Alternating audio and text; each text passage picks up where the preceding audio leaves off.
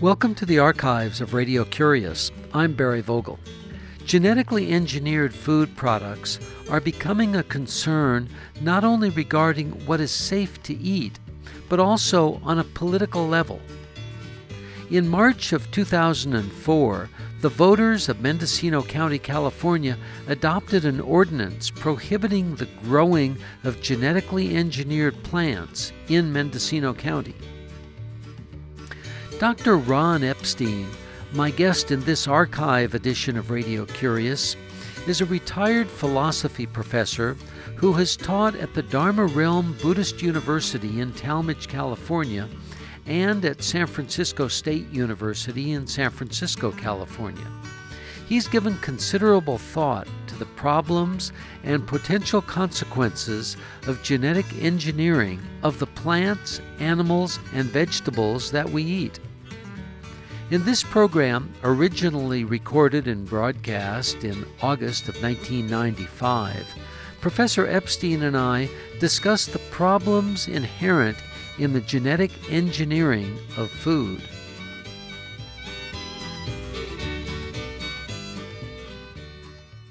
Ron, welcome to Radio Curious. Thank you.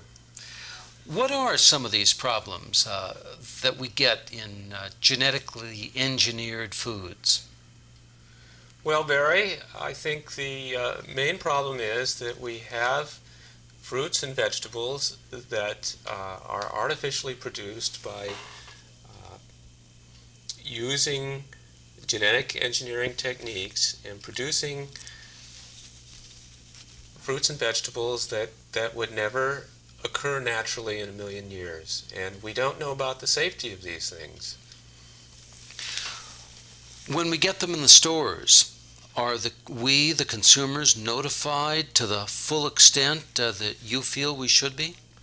This is a big problem. Currently, there's no federal legislation, no state legislation, no local legislation that requires any labeling of genetic engineering material. For example, uh, in our local community, there was a major supermarket chain that uh, recently advertised at last a tomato with homegrown garden flavor. And then they talked about how wonderful and natural this tomato was, with no indication no, that in the ad that this was a genetically engineered tomato.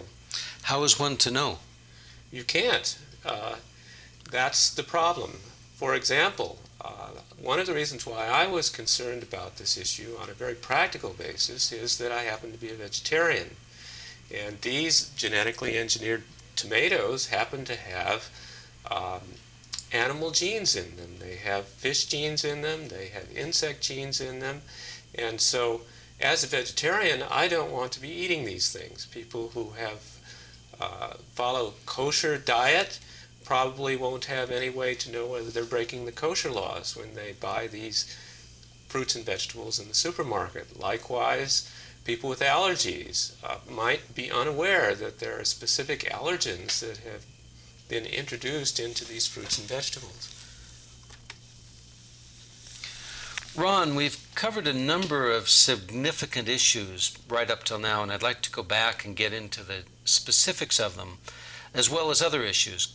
Uh, the specifics of religious problems raised by lack of labeling, and the extent that there is or is not government oversight at this point uh, through the Food and Drug Administration, the FDA? Well, Barry, let's take the religious problems first. I think the religious problems are really on two levels. One is uh, with specific prohibitions in, in, in diet in certain religions, uh, such as people who are vegetarians or people who keep kosher. There's also a religious problem in that we're monkeying around with the natural world. And for many religions, this means uh, messing around with God's creation.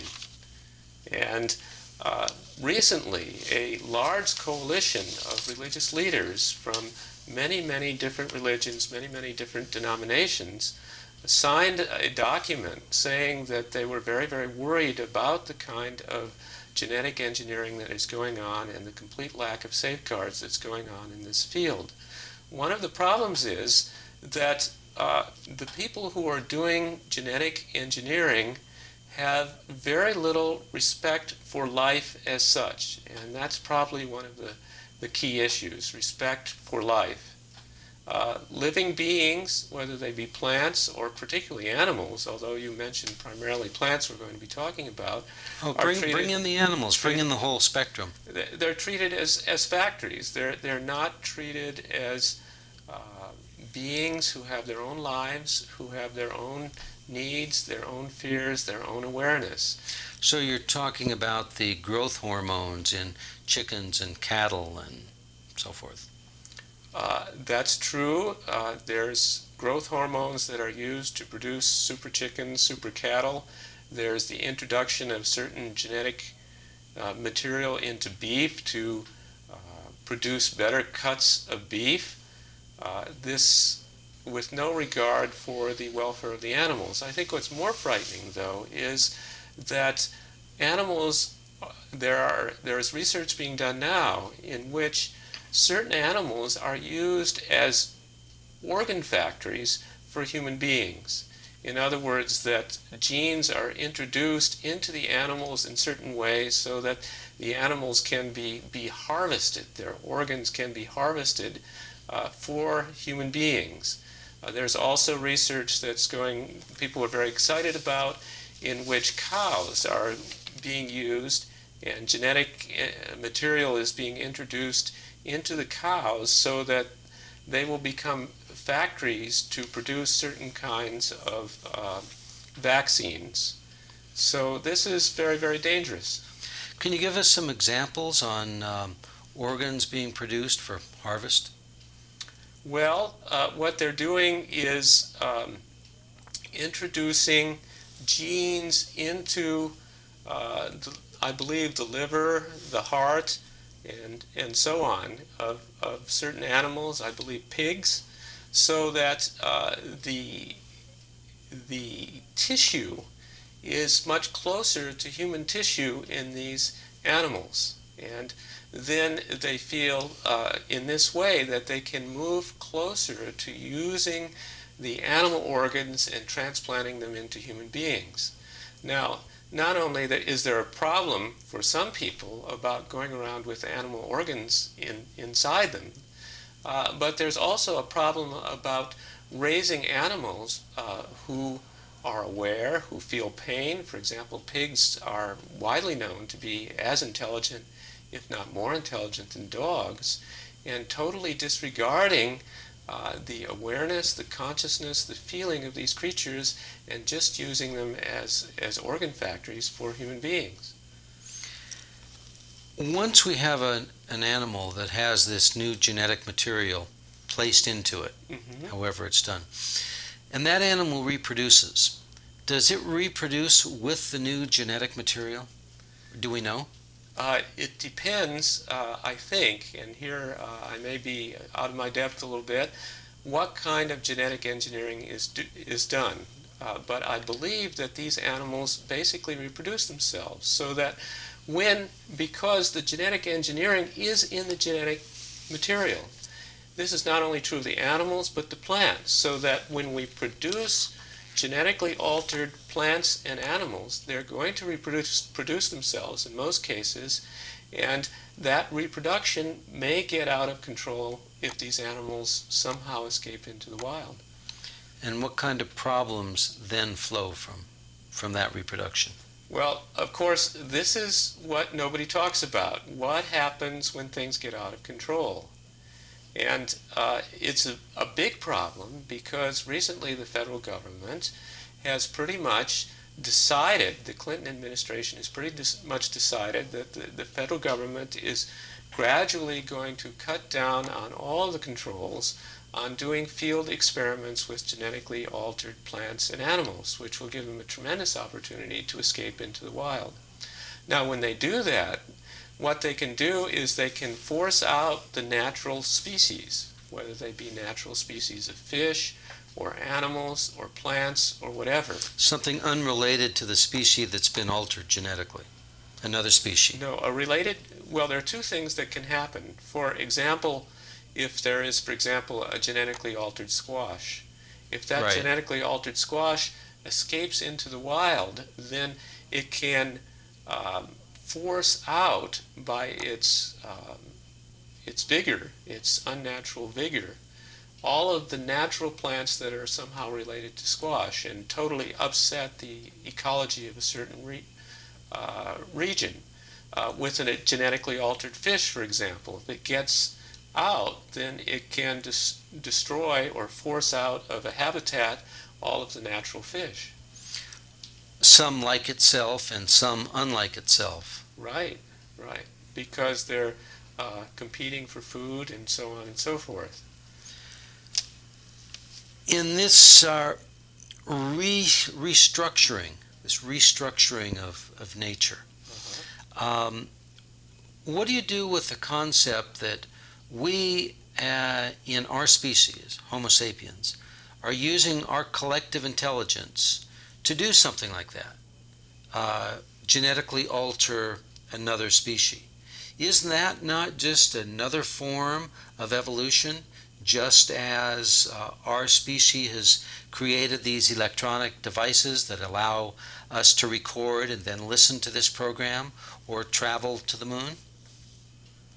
Uh, you can look at it that way. Uh, I think it's important, though, that we as a species realize that because we have uh, tremendous power to alter our environment, that we have an obligation to do it wisely and to, as a species, to listen to the, the voices of wisdom when we make decisions about these things. What are the, those voices of wisdom either advocating or calling for on this issue? And I presume that probably centers around safety and perhaps uh, the consumer's right to know, like you mentioned a few minutes ago. Uh-huh. Well, uh, when I was at college, I had a biology professor whose name was George Wald, who uh, became a Nobel Prize winner after I left. And he wrote on this issue of genetic engineering. And he said that we, as human beings, should pay attention to the wisdom of the millions of years of evolution that have gone on in the planet and not completely ignore it. And he, he felt that there were tremendous dangers, not only to the rest of the planet, but to us as a human species by not understanding the consequences of our own actions. And he recommended very, very strongly that we not go ahead uh, with genetic engineering, period. That this was something qualitatively different than had ever happened in science before. He said that previously, science always had to do with exploring nature. Okay? Genetic engineering has to do with changing nature in a very, very fundamental way. Now, how do we know what's the best way to change nature? Uh, if we think about, as you said, what would be wise for the species, that would be one thing, and perhaps open to be to debate. But what's happening is that the decisions that are being made are being made just in terms of the bottom line of corporations. And we all know that corporate profits have nothing to do with morality. Let me take a moment and say that you're listening to Radio Curious. My guest this week is Professor Ron Epstein, who teaches in the philosophy department at San Francisco State University and also at the Buddhist University in Talmage, California. Ron, the issue of safety is one that we haven't addressed, and uh, perhaps the answer to safety is um, it's taken 3 million or 3 billion years for our species and, and our Earth's uh, uh, flora and fauna to get to where it is now. So maybe we need more time. Is, is, that, uh, is that an answer as to some of the safety issues and why we should not do this? I think that's a good start, Barry.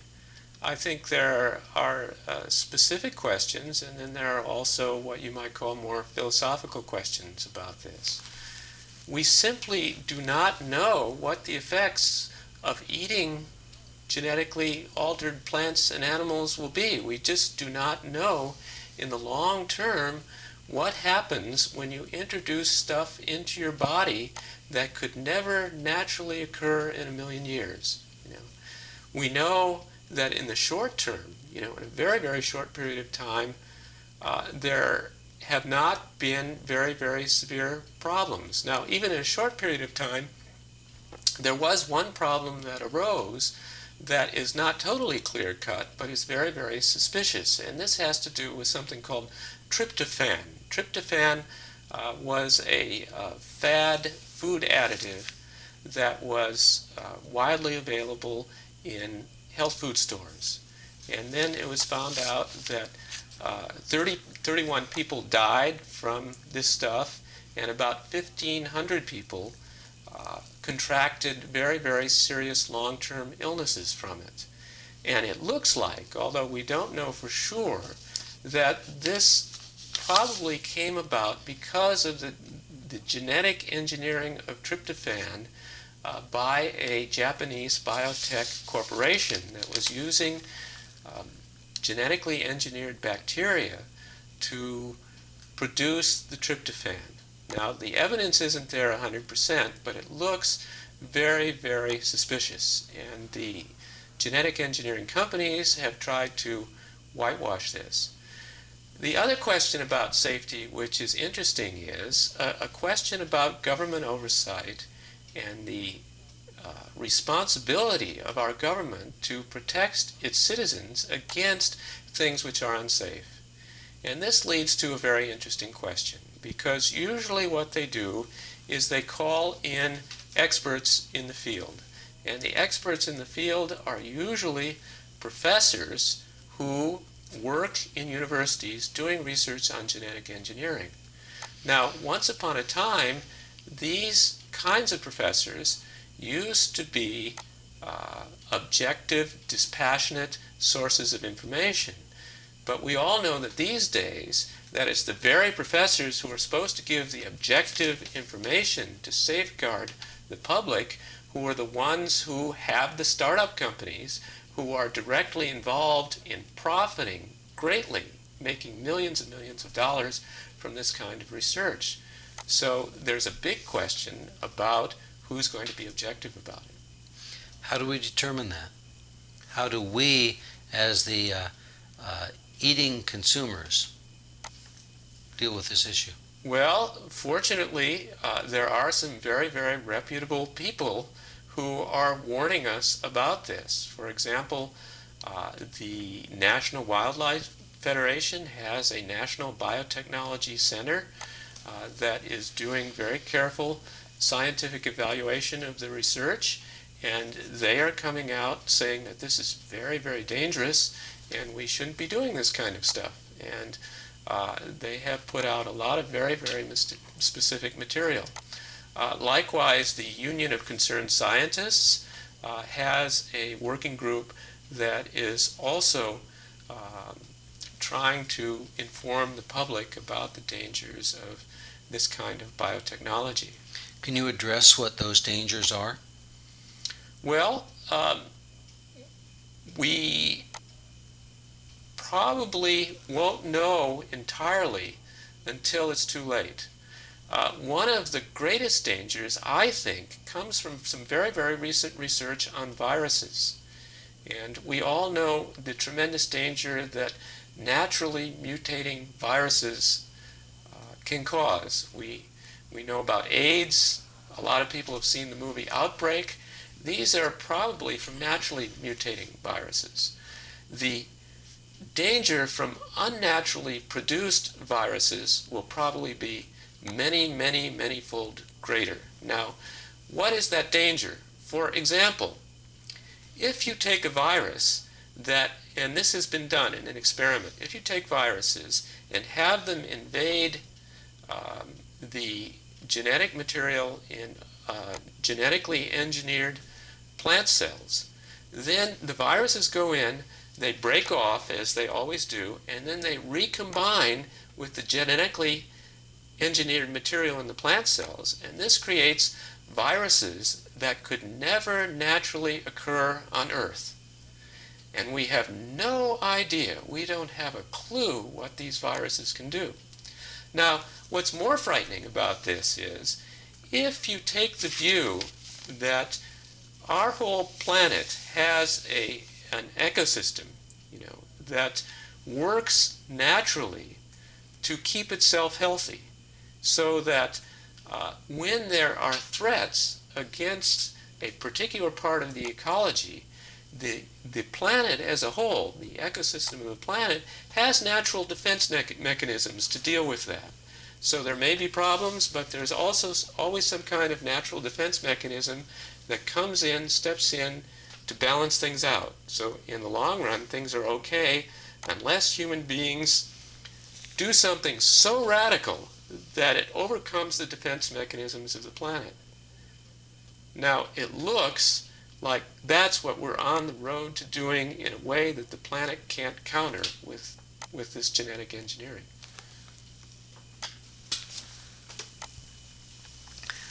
Ron, the issue of um, economics versus what is wise for the human species, uh, what we should do and not do, keeps surfacing uh, in my mind. Um, how do you address that? Uh, some of the examples that come to mind might be genetically engineered growth hormones, for instance, in, in people. Good question, Barry. This is very, very dangerous because as long as we're looking at profits, you know, we're looking at a very, very small view, and we're not looking at the welfare of the, the human species. Uh, it's very important, I think, to understand that if we are going to maximize our potential as human beings, we cannot take a very, very small view, and that uh, if we are going to go beyond ourselves, then we have to be open to some kind of wisdom beyond ourselves. Whether you call that the wisdom of nature, or divine wisdom, or whatever.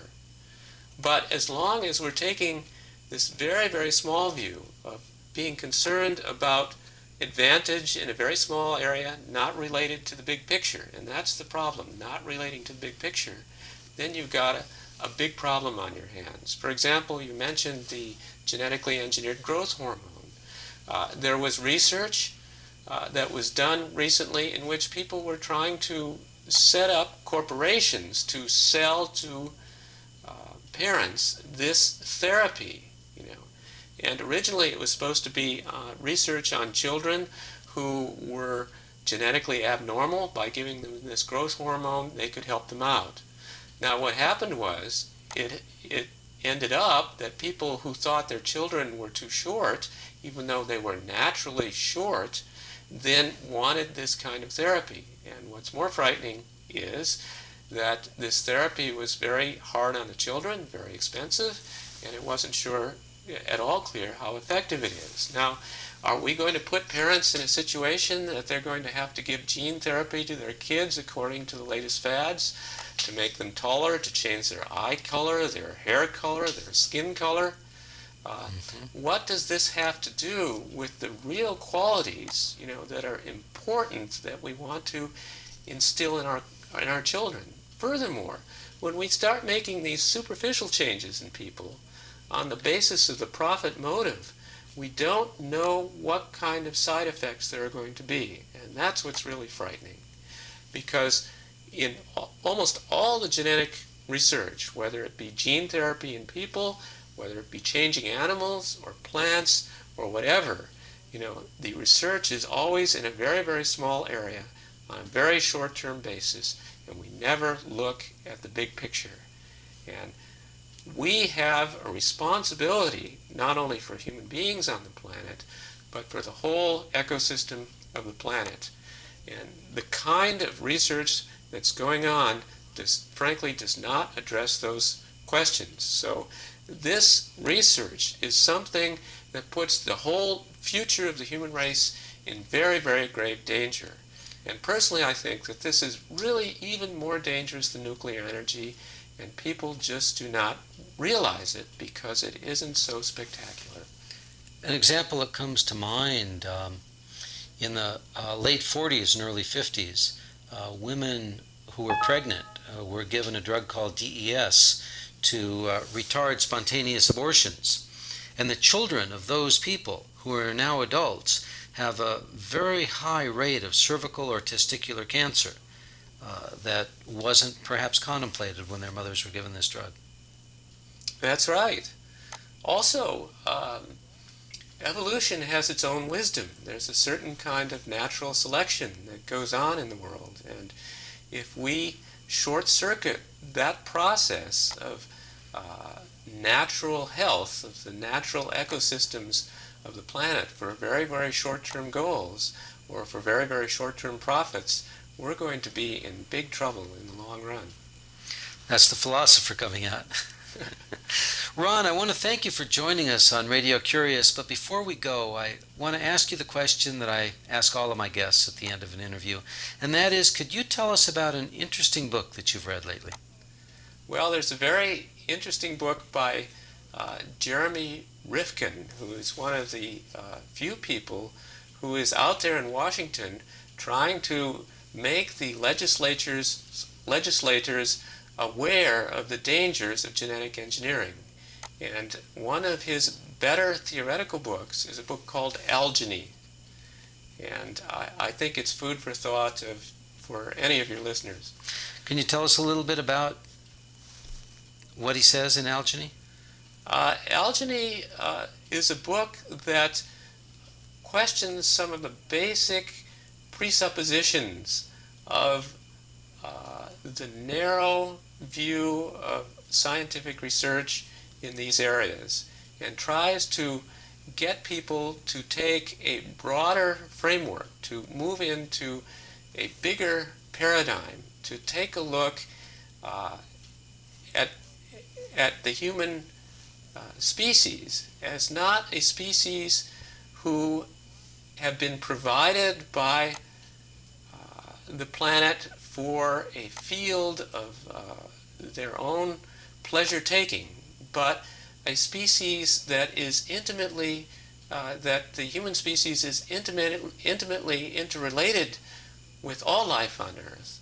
And he gives the view uh, that I think is very, very wise that life is not there just for our pleasure, but that we have a very, very profound responsibility, and not only responsibility, a profound oneness with all the life on the planet. And that if we see ourselves as separate from the life on the planet, as separate from the holistic ecosystem of the planet, then that's a short sighted view uh, that is going to cause us a lot of trouble in the future. Ron Epstein, uh, thank you very much for joining us on Radio Curious. Dr. Ron Epstein is a retired professor of philosophy at the Dharma Realm University in Talmage, California, and San Francisco State University in San Francisco, California. The book that he recommends is Algeny by Jeremy Rifkin. There are over 750 archives on our website, radiocurious.org, and I'm honored to tell you that Radio Curious is now part of the collection at the Library of Congress. We appreciate your cards, ideas, and letters and do enjoy hearing from you. The email is curious at radiocurious.org. The postal address is 700 West Smith Street, Ukiah, California 95482. The phone is 707 621 5075.